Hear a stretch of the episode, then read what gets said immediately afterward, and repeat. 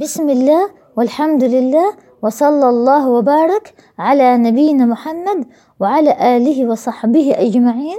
مجلسنا اليوم الحديث الحادي والثلاثون عن سهل بن سعد الساعدي قال جاء رجل إلى النبي صلى الله عليه وسلم فقال يا رسول الله دلني على عمل إذا عملته أحبني الله وأحبني الناس. فقال ازهد في الدنيا يحبك الله وازهد فيما في أيدي الناس يحبك الناس. حديث حسن رواه ابن ماجه وغيره بأسانيد حسنة. اشتمل هذا الحديث على وصيتين عظيمتين. أولا الزهد في الدنيا مقتضى لمحبة الله جل وعلا والزهد فيما أيدي الناس وهو مقتضى لمحبة الناس معنى الزهد في الشيء هو الإعراض عنه لاستقلاله واحتقاره فالشيء الزهيد أي القليل الحقير. ففسر الزهد في الدنيا بثلاثة أشياء كلها من أعمال القلوب لا من أعمال الجوارح.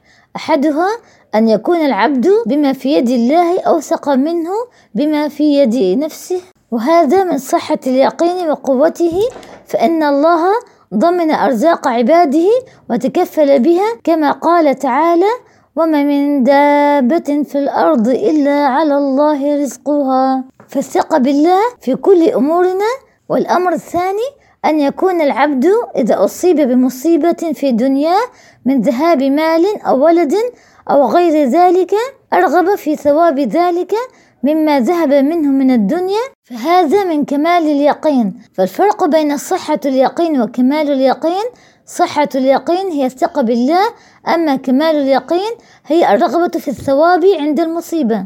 ثالثا أن يستوي عند العبد حامده وذامه في الحق مما يدل على سقوط منزلة المخلوقين من قلبه وامتلائه من محبة الحق وما فيه رضا مولاه.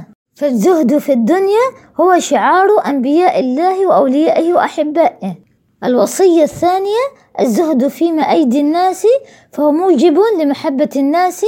قال الحسن لا تزال كريما على الناس أو لا يزال الناس يكرمونك ما لم تعاطى ما في أيديهم. فإذا فعلت ذلك استخف بك وكرهوا حديثك وأبغضوك. فالأمر بالاستعفاف عن مسألة الناس والاستغناء عنهم لأن المال محبوب لنفوس بني آدم. كما قال أعرابي لأهل البصرة من سيد أهل هذه القرية؟ قالوا الحسن قال بما سادهم؟ قالوا احتاج الناس إلى علمه واستغنى هو عن دنياهم.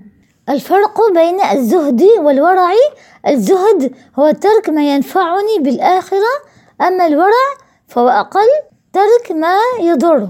فوائد الحديث أولا ما يحمل الإنسان على الزهد. هناك أمور منها استحضار الآخرة والوقوف بين يدي سبحانه وتعالى يوم الحساب. فعندئذ يغلب شيطانه وهواه على زائد الدنيا ومتعها الفانية.